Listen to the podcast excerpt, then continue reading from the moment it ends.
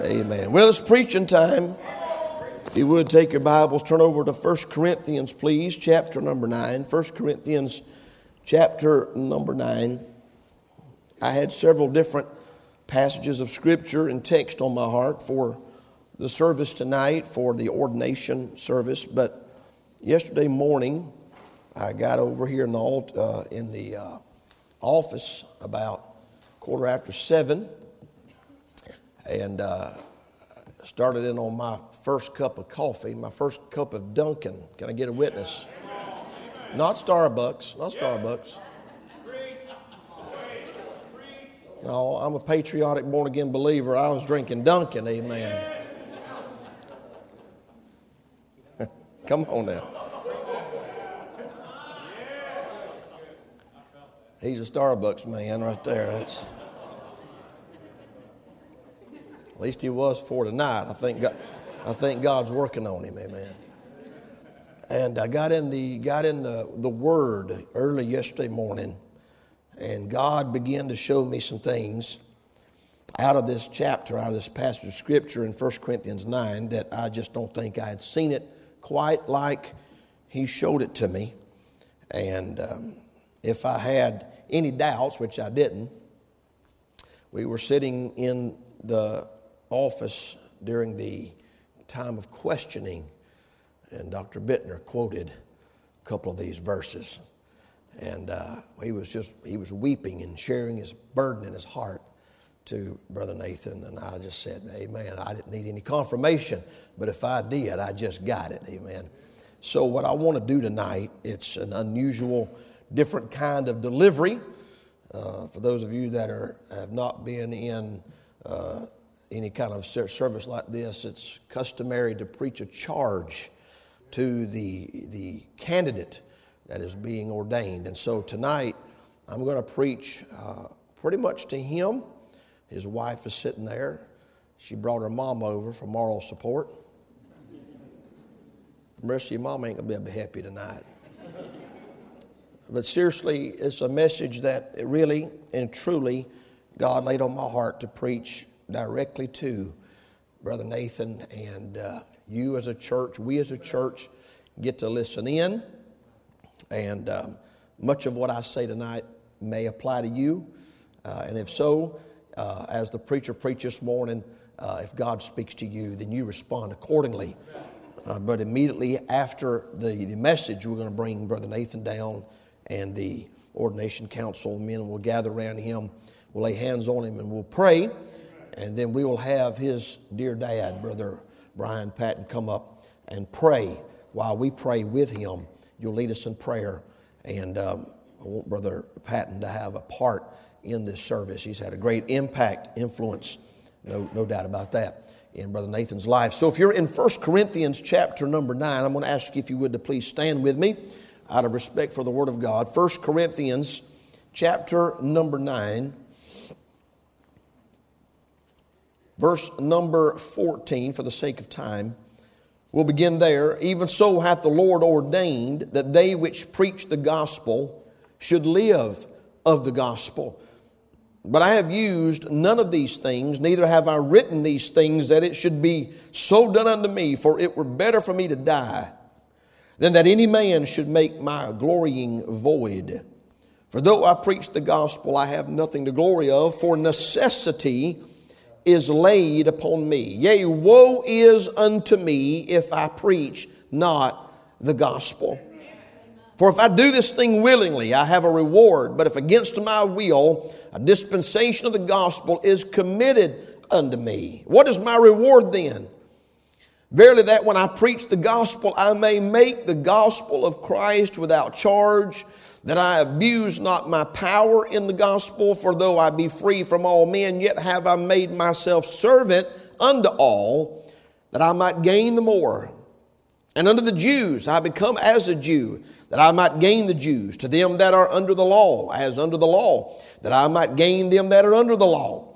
To them that are without law, as without law, not being not without law to God, but under the law to Christ, that I might gain them that are without law.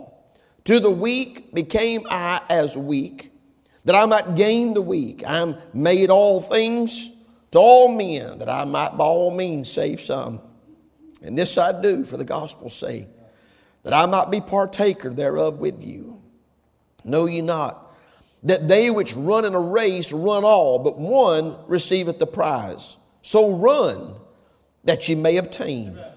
And every man that striveth for the mastery is temperate in all things. Now they do it to obtain a corruptible crown, but we an incorruptible. I therefore so run, not as uncertainly. So fight I, not as one that beateth the air, but I keep under my body and bring it into subjection, lest that by any means, when I have preached to others, I myself should be a castaway. I'm going to expound these verses just read, verse 14 down through the rest of the chapter tonight, but I want to focus on that word that we find in verse number 16, where Paul said, Though I preach the gospel, I have nothing to glory of, for necessity is laid upon me. As I begin to read these verses, I recognized what Paul was saying. I also recognized that if you read the verses, you understand that there were several necessities laid upon him. And that's what I want to preach on tonight the necessities of the preacher. Lord, help us now. As we open the scriptures, I pray that you'd open our hearts and minds, give us liberty and unction and power to preach. May God's people listen attentively. And we pray, Lord, especially tonight, that Brother Patton, Brother Nathan, Lord, and his wife, Lord, as they sit here tonight under this very public and a very direct charge from the Word of God on this special occasion, may they receive this message and understand, Lord, in their heart what the Word of God has to say about these things. We ask this prayer in Jesus' name. Amen. Thank you so much for standing. You can be seated. This chapter, uh, the whole chapter, deals with the Apostle Paul and his life and his rights as a minister and talks about the ministry, talks about his responsibilities and the and all the things that are involved in the ministry. And there's so much in this chapter that there's no way in the world we can even begin to expound on all of it. The context of this chapter, he starts out verses 1 down through verses number 14, and he's talking about the church's responsibility to take care of the man of God. I won't labor that point tonight, uh, but I do feel like that it is important because Paul used that to segue into the second half of the chapter. The first part of the chapter, and if you went with us down to Brother Chad Watson's men's conference, you heard about as good a message as you'll ever hear on the church's responsibility to make sure they take care of the preacher. And he used a number of verses that we find in multiple times in the scripture, such as verse number nine, for it's written in the law of Moses, Thou shalt not muzzle the mouth of the ox that treadeth out the corn. And then he asked the question, Doth God take care for oxen? That Old Testament verse out of Deuteronomy 25 was not written just to make sure that people's oxen were taken care of but he goes into verse number 10 says, Or saith he it altogether for our sakes? For our sakes, no doubt, this is written, talking about the New Testament church. God said this a long time ago in the book of Deuteronomy, so that when we get over to the New Testament, we could draw from it and make an application and have a principle. And the truth of the matter is, according to verse number 14, the Bible says that the Lord ordained it to be so. And Brother Watson brought out an amazing truth was that we talk about the two ordinances of the church. One was baptism, one's the Lord's Supper. Nobody ever wants to talk about the ordinance of taking care of the man of God. And that's clearly an ordinance according to verse number 14. That's not what I want to preach about. I just wanted to give you the context of the chapter. He went on to say in verse number 10, For saith he it altogether for our sakes, for our sakes no doubt this is written, that he that ploweth should plow in hope, and he that thresheth in hope should be partaker of his hope. If we have sown unto you spiritual things, it is, uh, is it a great thing if we reap your carnal things, talking about the money or talking about uh, the, the, uh, the financial blessings? Again, he goes on, and I don't have time to expound the first 14 verses. I just want to say that in verse number 14, God hath ordained that they which preach the gospel should live of the gospel. The Apostle Paul is establishing that fact. He's establishing that truth. He says, you know, we can forbear working in verse number six. We have the power to stop selling tents, making tents. If we want to, go full time. That's what we should do. It's probably what we ought to do. For your sakes, we ought to do it. Uh, but the point he's making is that God set it up for the minister, the man of God, those that labor and serve and, and, and, and, and labor in the ministry to be taken care and live of the gospel. But when you get to verse number 15, he changes gears. He changes gears. He, he, he makes a very solid case that nobody should have a problem with the man of God being taken care of by the people of God. He establishes that, quotes Old Testament verses, and he makes a lot of sense, uses a lot of logic, a lot of just, uh, just common sense. But then he turns and says, Now that I've said that, now that we went ahead and got that out of the way, I just want to let you know I'm not in it for the money. Just in case there's anybody thinking that I was, uh, mama called and daddy sent, and that this is just some career that I've chosen for myself because of the perks and the benefits, I just want to let you know that's not why I'm here. He went on to verse number 15, but I have used none of these things, neither have I written these things that it should be so done unto me. Okay, just, I just want to let you know I'm writing this to the church at Corinth. Y'all need to take care of your preacher. You need to make sure your pastor's taken care of. I'm not, I'm not in this for me. I'm just trying to teach you some biblical truths.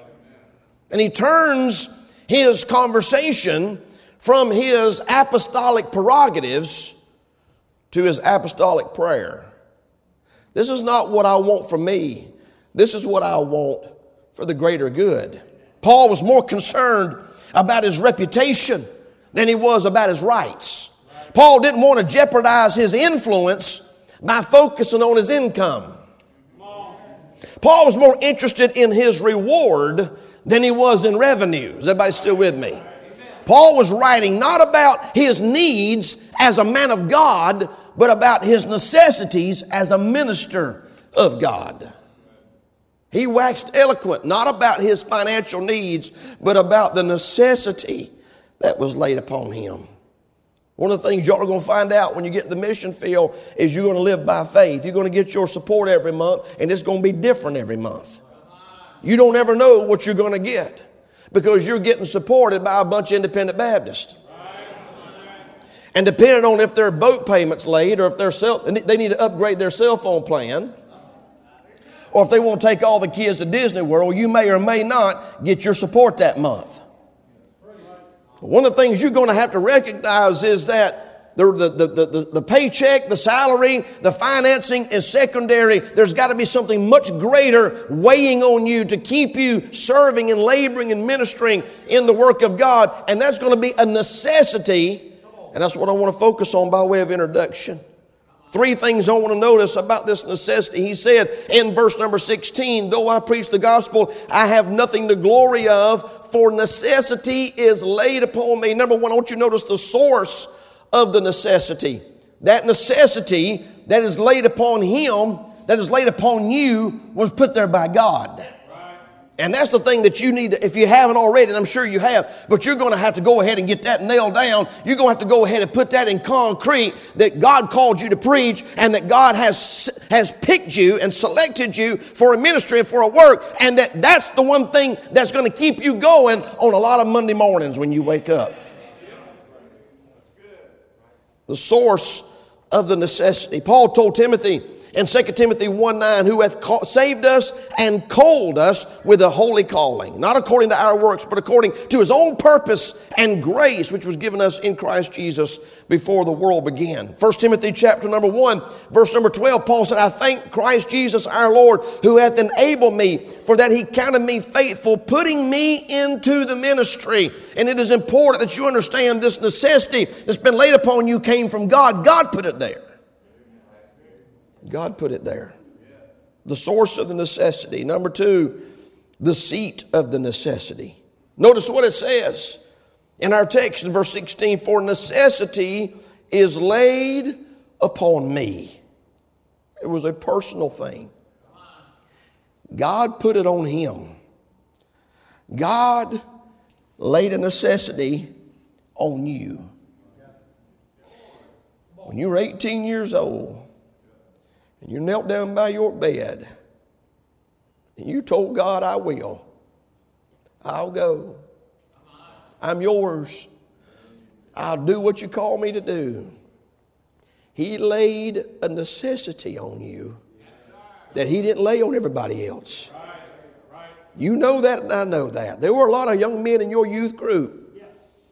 There were a lot of young men, teenagers around you. But what God laid on you was different.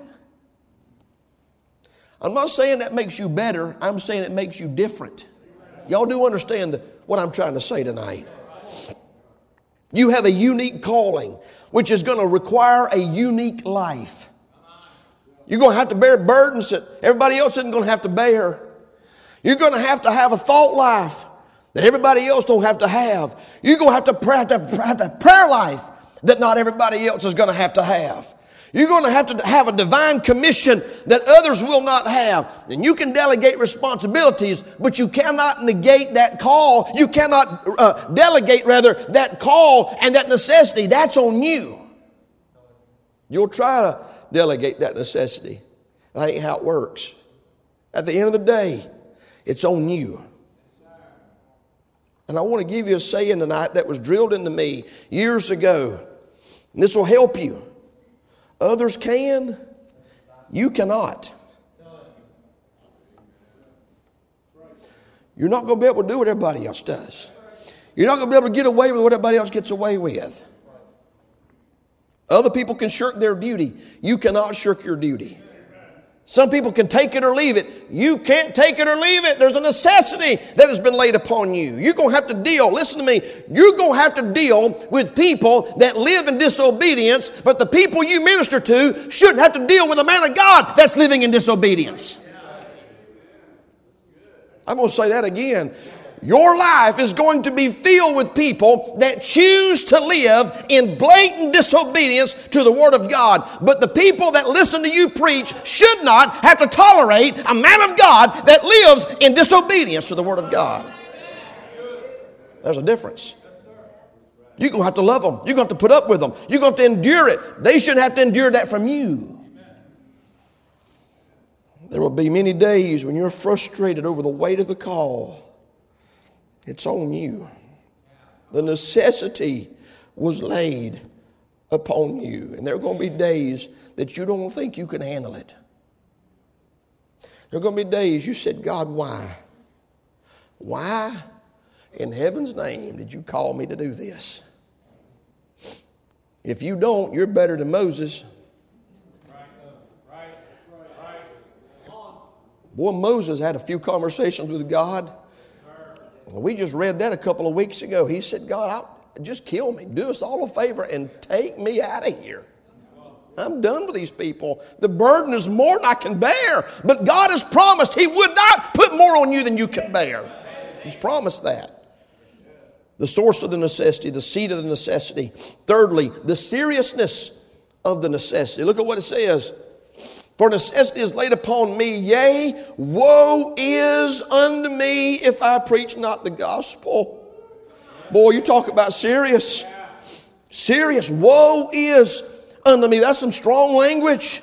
Woe is unto me if I preach not the gospel. I've told people before, I said, if you, if you can get out from preaching, if you can get out from under preaching, praise God, I question whether or not you're ever called. Jeremiah said, I tried one time and quit. I said, one time I'll not preach anymore in his name. He said, and I sat down, put my Bible on the shelf, and I decided I'm done with it. He said, but there was a fire burning in my bones, and I could not forbear. Woe is unto me if I preach not the gospel. Man, this morning while our souls were being fed and Brother Haynes was up here preaching, I was wishing so bad he'd reach over and tag me. I was like Hulk Hogan, just right here, come on. I'm serious, man. There's two kind of preachers that make me want to preach them that can and them that can't. I wake up in the middle of the night preaching. I preach in my dreams. You think I'm joking? I wake up in the middle of the night and have to get a drink of water. I've been preaching for an hour while I was asleep. Necessity is laid upon us. There's a, there's a, there's a call and there's an urge, and it's serious. You gotta believe it's serious. Paul's life motto was, Woe is unto me. I'm a debtor to all men. He said in one place. Well, I got to thinking about that necessity in verse number 16. It's necessary. God has laid upon me, upon my life, upon my shoulders, God has given me some things that are necessary. They're not optional. They're not optional. I'm going to give you three of them tonight. We start in verse number 16. If we go all the way down to verse number 23, I just read these verses, but let me give you the point. Number first, number, the first thing I want to say is the necessity to portray a life of devotion. Now, watch this.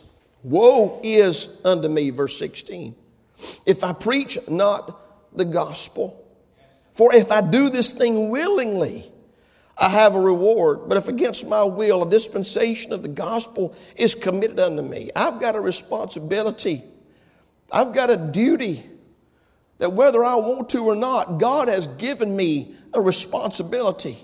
And he goes on in verse number 18. He begins to talk about preaching the gospel. He begins to talk about making himself in verse number 19 a servant unto all. Though I be free from all men, yet have I made myself servant unto all. That's exactly what Jesus Christ did. That's exactly what God did to Jesus. Amen. He made himself of no reputation, but took upon him the form of a servant.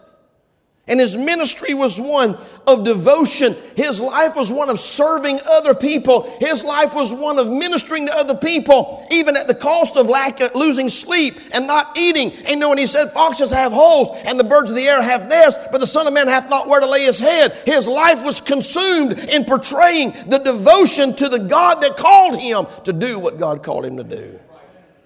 And that life of devotion has got to be so real that people around you see that. This is very important.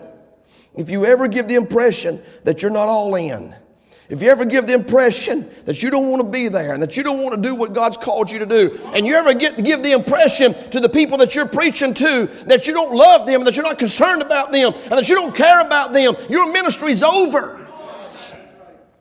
And he goes on and he begins to expound how sincere and how serious he was about portraying a life of devotion. And he says in verse 20, under the Jews, I became as a Jew.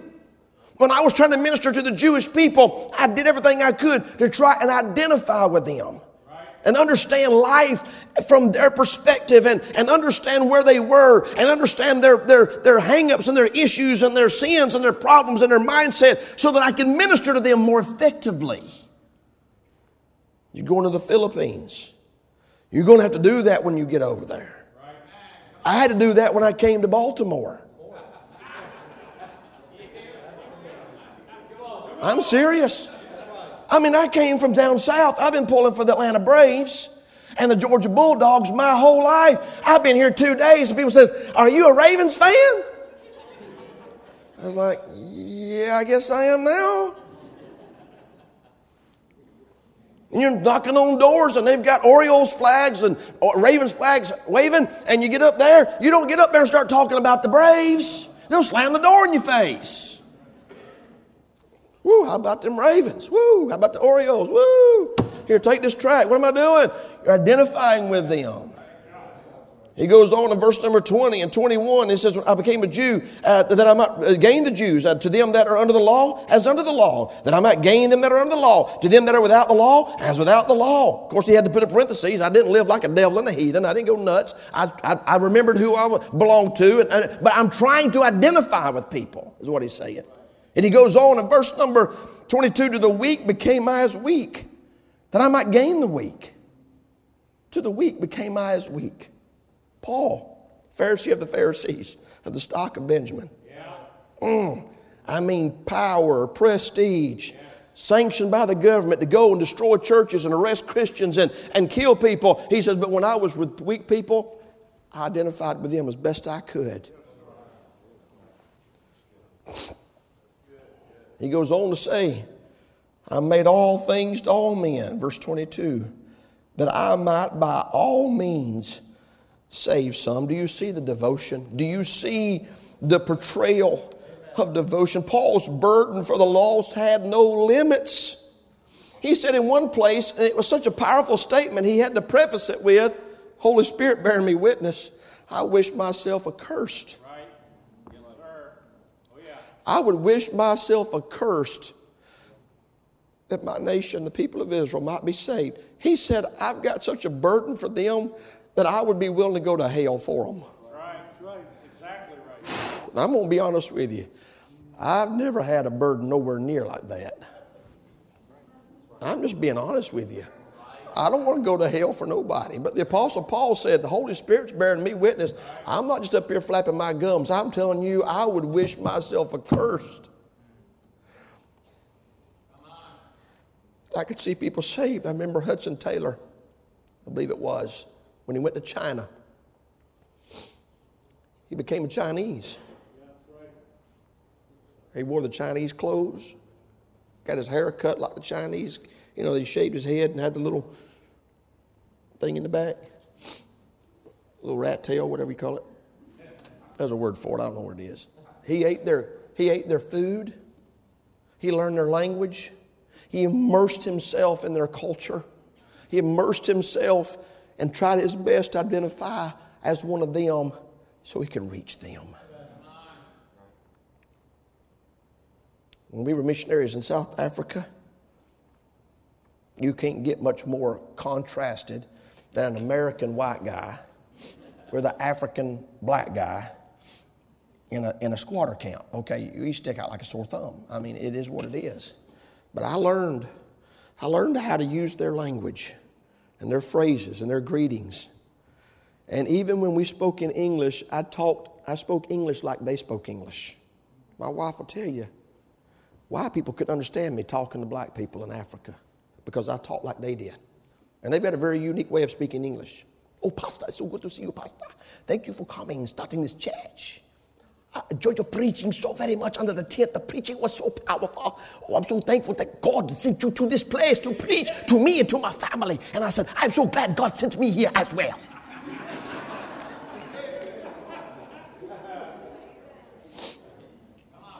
I'm very grateful. I'm very grateful that God has sent me and my wife and my children to this place that I may stand and preach the word of God to you and to your family. People look at me like, what's he doing? I'm just trying to com- communicate with them on a level they understand. I'm being a little bit facetious tonight, but you understand what I'm talking about. And, and they would accept me like that.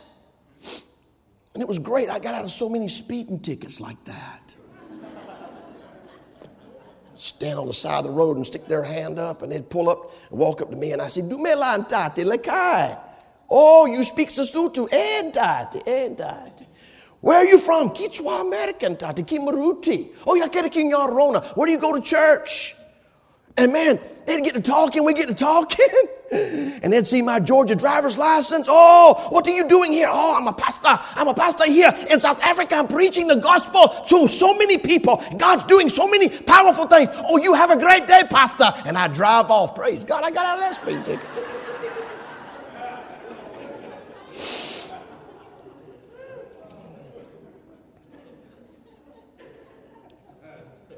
The ultimate example of that was God sent Jesus to become man. You want to talk about becoming all things to all men that you might win some. Jesus Christ becoming flesh so that he could reach the world.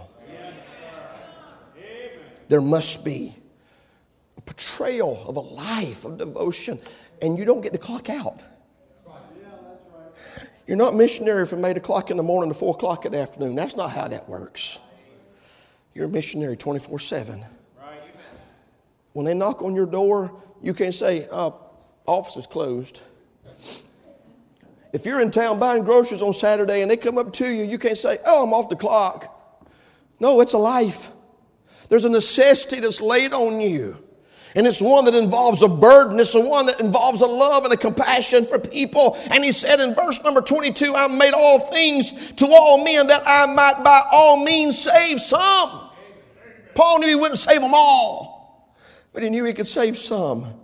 In this I do, verse 23, for the gospel's sake, that I might be a partaker thereof with you. What an amazing, what an amazing necessity that's been laid upon the man of God. Number two, write this down. Upon you is laid the necessity to pursue a life of discipline. Yes. Yes, amen. Look at what he says in verse 24, down through verse number 26. Know ye not that they which run in a race run all, but one receiveth the race? So run, that you may obtain. And every man that striveth for the mastery is temperate in all things. Now they do it to obtain a corruptible crown, but we an incorruptible. I therefore run, verse 26, not as uncertainly, so fight I, not as one that beateth the air. He says one of the most important necessities that's laid upon me as a preacher is the need for self control and discipline and temperance in all things. Paul's analogy in this verse, he compares the ministry, likens it to running a race. A lot of people running in the race, but not everybody's going to win. You know who's going to win? The one that prepared for it. The one that disciplined themselves, the one that practiced, the one that ate right, the one that took care of himself, the one that did all the things that you have to do behind the scenes before race day to win the race. You don't get up out of a recliner and set your Dr. Pepper and your chips down on the, on the coffee table and go win a race. There's a lot of discipline that's involved in that. And when you get to heaven, and when I get to heaven, we want to stand before God and hear Him say, Well done, thou good and faithful servant. And we want to have some crowns given to us that we may be able to cast at His feet. For you to do that, you're going to have to have some discipline. Yes, Those things aren't going to magically appear in heaven because you're a preacher. Look at what it says in verse number 25 And every man that striveth for the mastery is temperate in all things. That word temperate means to be self controlled, to exhibit self government, conduct. It means in a figure drawn from athletes who prepare themselves for the games and abstain from unwholesome food and things of that nature so that they can prepare themselves physically and mentally for the challenge in front of them. You're going to have to have a life of discipline that everybody else don't have to have if you want to win, if you want a crown. I want to say this tonight. You are a preacher. That should be your identity. You shouldn't be known as a golfer that preaches. You shouldn't be known as a hunter that preaches. You shouldn't be known as a fisherman that preaches. You're a preacher. When they see you in the Philippines, they ought to know that's a man of God right there. I heard about a missionary. I shouldn't say I heard about him, I know the guy. I actually pastored the guy for a while. How you like that? They got on the mission field, they got abducted, kidnapped. Him, his wife, kids got abducted by a bunch of renegades. And later they was released. You know what it said in the newspaper? American businessman and his wife abducted because all he did was wheel and deal and buy cars all the time. He bought and sold cars all the time.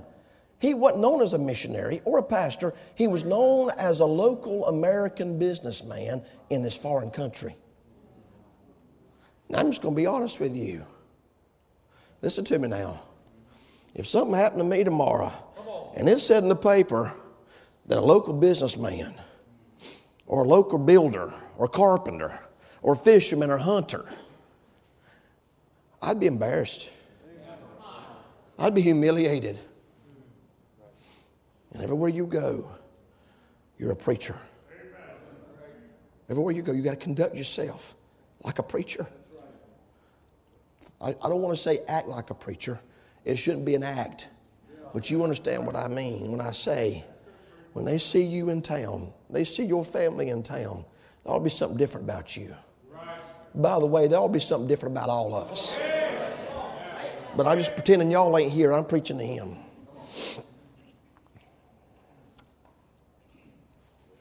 He compared the discipline in his life to that of a runner and a prize fighter. Prize fighter. Do you know how long boxers have to prepare and train for one match? Months. Months. Floyd Mayweather could come out of retirement right now, and somebody, I could probably beat him. Okay, maybe not me, but even when they come out of retirement and they're going to fight, they have to work out and they have to box and they have to train for months to get their body back like it's supposed to be. And you see these boxers that get in the ring and they can't go over about three rounds and they're dry heaving. You won't know why? They didn't prepare. They didn't have the discipline. They didn't work out and they didn't watch their diet. and They didn't get their weight like they needed to. They didn't prepare. And in the ministry, you have to stay in a perpetual state of preparation. Be ready always to give an answer to every man. I remember when somebody said something about my father in law. I might have been the one to say it. You could call Dr. Ron Young, wake him up at 3 o'clock in the morning, and he's got sugar diabetes and heart trouble. You could call and wake him up at 3 o'clock in the morning, and his sugar could be 400, and ask him a Bible question, and he could answer it. Chapter, verse, chapter, verse, chapter, verse, chapter, verse. You're not going to catch him flat footed. Ready, always ready. Discipline, discipline. Stay in that book, stay on your knees discipline, compared his life as a preacher to that of a runner, to that of a prize boxer, because it's not a hobby. It's not a pastime. It's a necessity. Multiple mentions, multiple mentions of the reward, the heavenly reward of the earthly sacrifices that have to be made. And you don't always see the payoff down here. God's been good to let us see a lot of them but we don't see them all. We don't see them all. Verse 19, that I might gain the more. Verse 20, that I might gain the Jews, that I might gain them that are under the law. Verse 21, that I might gain them that are without law. Verse 24, so run we that we may obtain. Verse 25, we do it to obtain an incorruptible crown. You won't get the crown. You won't hear him say, Well done, thou good and faithful servant, if you weren't good and faithful. There's a necessity that's laid upon you to pursue a life of discipline. And everybody else can sleep in on Sunday morning. You got to get up. Everybody else can go to bed a decent hour. Some nights you got to stay up. And there's going to be things you have to miss. There's going to be places you don't get to go, things you don't get to do because the necessity comes first. Thirdly, and lastly, don't get too excited. This is a long point right here. Upon you is laid the necessity to prevent a life of distraction. Look at verse 27. But I keep under my body and bring it into subjection, lest that by any means, when I have preached to others, I myself should be a castaway. The Apostle Paul had a major concern. He had a, something running in the back of his mind all the time. And that is, he was concerned that he lived his life in such a way that while he was preaching to others, he himself would not become a castaway. Now, that word castaway literally means not standing the test, not approved. It's a word that's used to describe metals or coins that are not up to par for the, for the work and, the, and, and, and the, the utilization of them that it should be. It goes on and talks about that which does not prove itself to be fit or unproved. And so that word castaway literally means rejected. Let's just say it means rejected. He says, I keep under my body and I bring it under subjection, lest that by any means, when I have preached to others, I myself should be rejected or become a castaway. He was concerned about his message being rejected because of a life that didn't match his message. Because he knew that his life, his testimony, his body could distract from his message. Paul acknowledged that he, a preacher, we're talking about the Apostle Paul, was concerned about this. That he could become unfit and a reject and a castaway from what God had called him to do. Let me just mention this, and you know this, but I've got to say this. Paul wasn't concerned about being rejected by God. If you're saved, you've been already you've already been accepted into the beloved. You're not going to be rejected by God. You're a child of God. You're born again. Our works and our labor and our efforts can be rejected, though. Child of God cannot be rejected by God. Our position is secure. In Christ, as a believer, our position as a pastor or as a preacher is not secure. You can blow it. I can blow it. We can become unfit. We can become disqualified, unqualified. I began to look at this. I realized that a preacher, a preacher, it's a necessity that he present his body a living sacrifice. Paul, when he was writing, he said, I, I beseech you, therefore, brethren, by the mercies of God, that you present your bodies a living sacrifice, Romans 12. Present your bodies, bodies. Paul's talking about his body here, not his spirit. He's talking about his body. I keep my body under subjection. There's a reason for that. I find it fascinating that Paul didn't talk about his spirit or his attitude. And we hear a lot of people talk about your spirit and your attitude, and that's important. And there's plenty in the Bible about that. But in this particular verse, he's talking about becoming a castaway because of his body. His body didn't match his message. He said in Philippians 1:20, according to my earnest expectation, and my hope, that in nothing I shall be ashamed. Boy, what a statement. That in nothing I shall be ashamed, but that with all boldness, as always, so now also Christ shall be magnified in my body, whether it be by life or by death. Paul said, I don't want anything in my life that would cause me to be ashamed or embarrassed or the least bit intimidated. I want to have full confidence and full boldness because my body's right, my life's right, and I can magnify God with my body. Am I still in the book, Brother Haynes? In order for God to be magnified in our body, we have to bring our bodies into subjection because your body's not on your side. this necessity that was laid on you rubs that body the wrong way. Every day of your life, your body is going to fight that call. It's going to fight that duty. It's going to fight that responsibility. It's going to fight that necessity that was laid on you. Your body don't like it. Our bodies, our flesh is at enmity with God. Everything about the ministry, the reading the Bible, the studying that is much weariness to the flesh, the praying that is spiritual warfare, the preaching, the confrontation, the soul winning, all of it rubs the body, the flesh, the wrong way. We have to bring our body into subjection so that we can preach the gospel of Christ, we can preach the message, and our body and our flesh doesn't counteract what we're trying to say.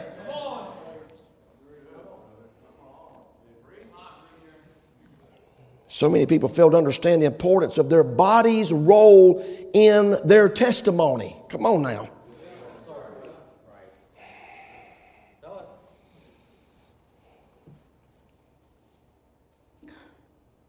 From the top of your head to the bottom of your feet, you belong to Him. He owns you. He bought you lock, stock, and barrel. Paul said it like this in 1 Corinthians 6. What? oh, you didn't know this? What? Am I catching y'all flat footed with this? What? What? Know you not that your body is the temple of the Holy Ghost? Which is in you, which you have of God, and ye are not your own, for you're bought with a price. Therefore, glorify God in your body and in your spirit, which are God's. People's going to see your body a long time before they see your spirit. Right, right, right. Yes, sir.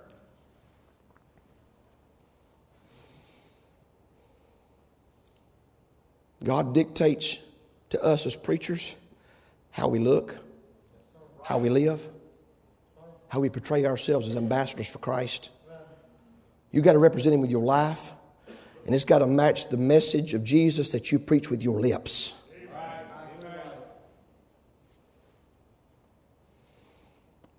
Hebrews 12 1 says, Let us lay aside every weight and the sin which does so easily beset us. Our weights and sins not only beset us, they beset other people that are listening to you. If you're saved, it's not your body. Now, this has been since yesterday morning. I've been under conviction for two days, all right? About time I get somebody in here with me on this. If you're saved, your body is not yours. If you're indwelt by the Holy Ghost, your body is His temple. It is not yours to do whatever you want to do with. Amen. If you are a God called preacher, and I believe you are, we wouldn't be here tonight if I didn't. If you are a God called preacher with His hand and His anointing, and He's laid that necessity on you, that is not all six foot four inches of that right there, all of it is His. I've heard it all my life. It's my body. I can do what I want to. If you're saved, it is not your body. Ain't nobody gonna tell me what I can do with my body. Um, newsflash, you said you were saved. It ain't yours. And if you're a preacher and you're a man of God, and Paul says here, I keep under my body, I bring it into subjection. A lot of times people's favorite verse is, well, God looks on, man looks on the outward appearance, but God looks on the heart. That has absolute nothing to do with what we're talking about. Jesse, David's daddy, didn't think he could be king because he didn't think he was big enough or tall enough or handsome enough. And when he walked in the door, Samuel looked at Eliab and looked at David and said, Now I know why you left him out there in the pasture. I understand now why you lined up all your sons knowing one of them was going to be anointed king, but you didn't bother to go get David. I understand now. But here's the thing, Jesse man looks on the outward appearance, God looks on the heart. That verse has nothing to do with what I'm preaching about right now. But since you brought it up, man does look on the outward appearance. Man does look on the outward appearance. Man does look at the body, and they judge us by what they see.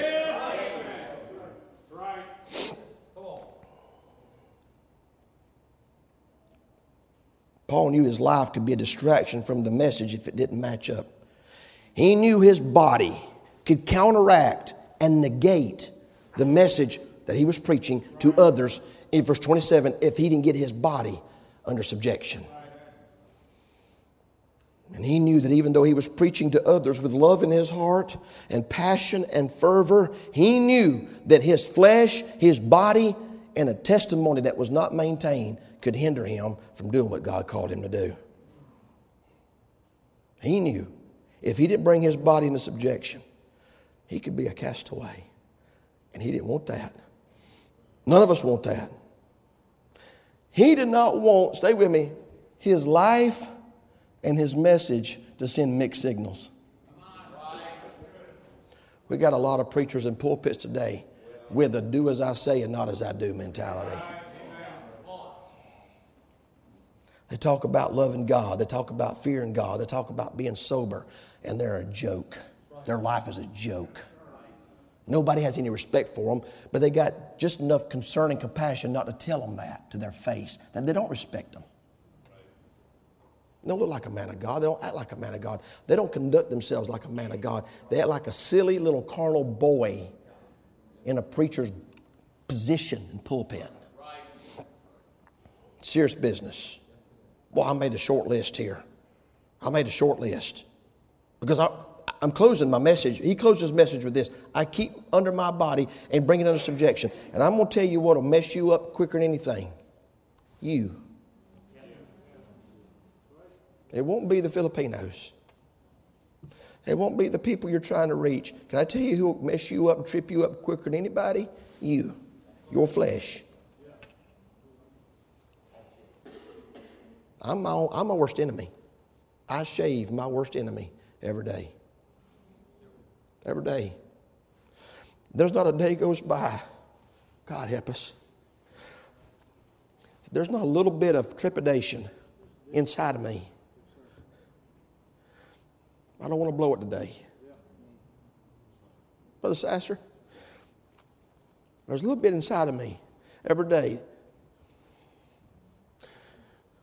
This could be the day, if I'm not careful, if I don't bring my body into subjection, this could be the day that I become a castaway.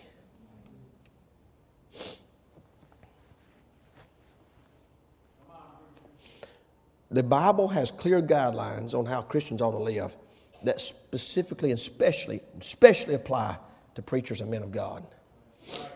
Paul told Timothy, be thou an example. Okay? There's qualifications for the bishop, there's qualifications for the deacon. But those qualifications are really for everybody. Everybody ought to be living that way. But especially the man of God, especially if somebody in a leadership position. And I, I've been preaching on leadership for a while, and I'm going to keep hammering this thing throughout the summer till God takes this burden off of me. But you've heard me say it more times we've sat in that in yonder had staff meetings for hours for the last two years when you were on staff, and you've heard me share my heart about how ashamed I am of men that call themselves men of God that are not true men of God. They have no idea what they're talking about.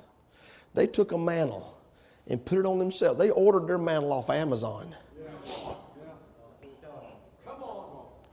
Yeah, they didn't get it from God. When Elisha threw that mantle on Elijah the first time, he threw it on his shoulders.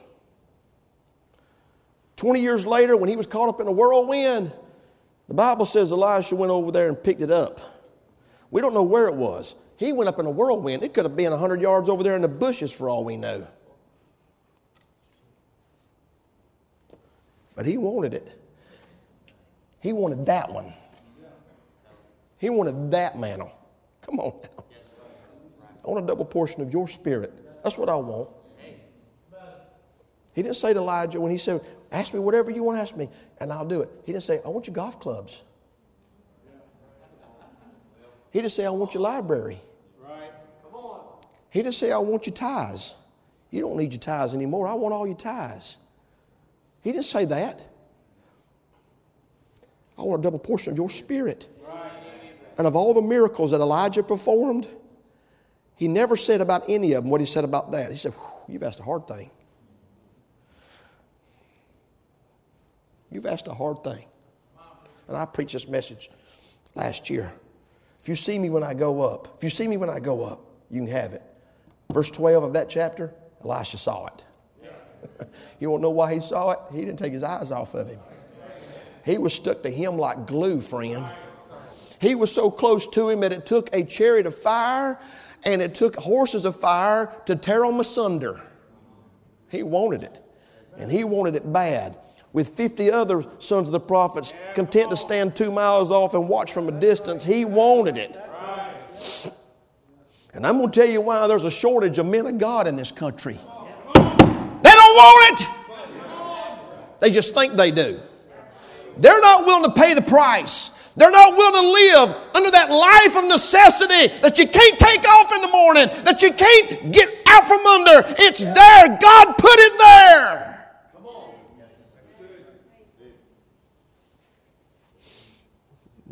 Paul said, I don't want to blow it. I don't want to blow it. I don't want to blow it. I was looking at the Bible. I said from top of your head to the bottom of your feet, I wasn't, I wasn't just talking. I mean, he talks about the length of your hair. How long your hair is supposed to be in 1 Corinthians 11, verse 14. He talks about your hair. Yeah, I don't let my hair grow out. No, cut your hair. That's why I cut my hair because the Bible told me to. It's in the Bible. Everything's in the Bible. Everything we need to know about how to please God's in the Bible. From the length of our hair in 1 Corinthians 11 to your thoughts and your meditations, what you think about. You are given strict criteria of what to think about and what to not think about. Right, sir. Yes, sir. He owns your thought life, He controls your thought life. Philippians 4 8. Your eyes. We're talking about from the head to the bottom of your feet. I'm going somewhere. Your eyes. He owns your eyes. He tells us what to look at and not look at. You, re- you quoted the verse in, in, the, in, the, in, the, in my office. He said, Don't even look at wine. Don't even look at it. Don't look. Don't look at the cup when it moveth itself aright. Don't even forget drinking it. Don't even look at it. Other people's going to drink wine and excuse it. That's their problem. You can't do that. You don't get to do that. You can't look at wine. You can't look at women. You can't look at them. Except her. You can look at her all the time. You can't look at wealth. He talks about being filthy, covetous of filthy lucre. You can't look at it. Don't look at them dollar signs and whatever that currency is over there in the Philippines. Don't look at it. Don't worry about it. You just trust God and live by faith. When you get your support check, just take it to the bank, pay your bills, and roll on. Don't even worry about it. Right? The ones that give you support, tell them thank you. The ones that didn't, just pray for them. Don't worry about it. You ain't in it for the money. Don't worry about money. God's going to take care of you. Don't look at money. Don't look at wealth. Don't look at wine. Don't look at women. See, God owns, He owns your eyes. You got to bring your body into subjection. Everybody else can. You can't.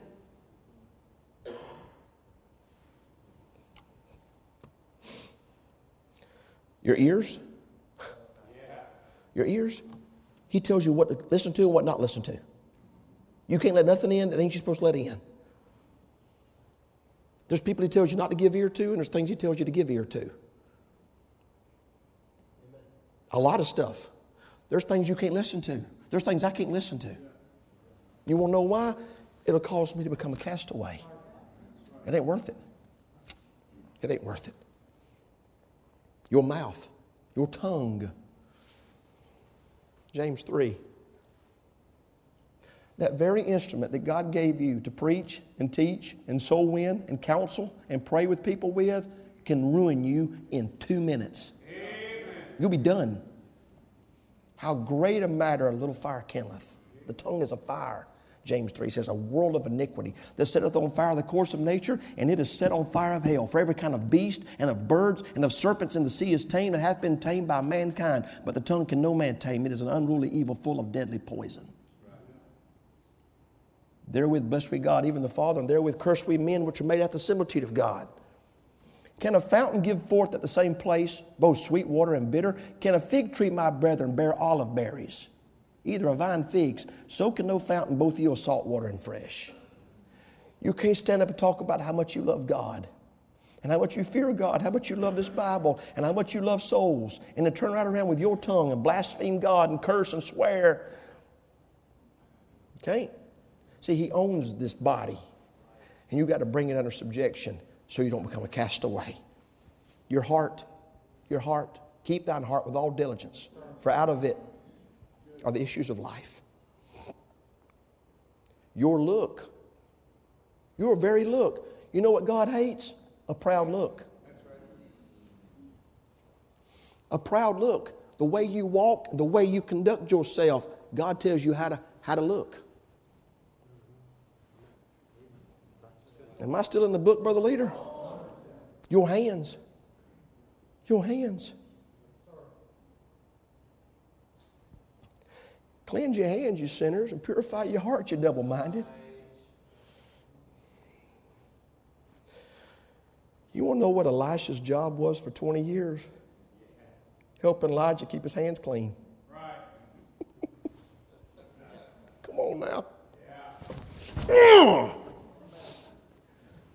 Elisha, Elijah, who could call down fire out of heaven, had to have help to keep his hands clean. You chew on that one a while, friend. Elisha poured water on the hands of the man of God. He could have done it like this and like this, but he had a man to help him so he could get it done. Keep your hands clean. Watch what you touch. It's not good for a man to touch a woman. Amen. Amen. Flee fornication. Your hands, your feet. Watch your feet. Watch where you go. Oh, God, help us. I'm preaching myself on a conviction up here. From the top of our head, the hairs of our head, the length of it, to our feet, it's all His body. And if you don't bring that thing under subjection, you'll be preaching to others and you yourself become a castaway. Brother Bittner, am I right? I'm 100% right. It's in there, friend. I ain't making none of this up. If you don't keep it under subjection, get over there to the Philippines. Ain't nobody here to see me. do what I want to do. And I hate to say it like that, but there's been a bunch of them that's done that.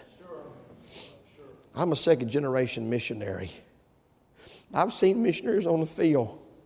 I've seen them grow their hair out and drink wine. I've seen them. Ponytail, wine, liquor, the whole nine yards. Getting support from independent Baptist churches that preach against it. And they're over there doing it because ain't nobody there to say nothing to them. What they don't know is every time they open their mouth to preach, it goes in one ear and out the other because whoever they're preaching to ain't listening to what they're saying. They're a joke.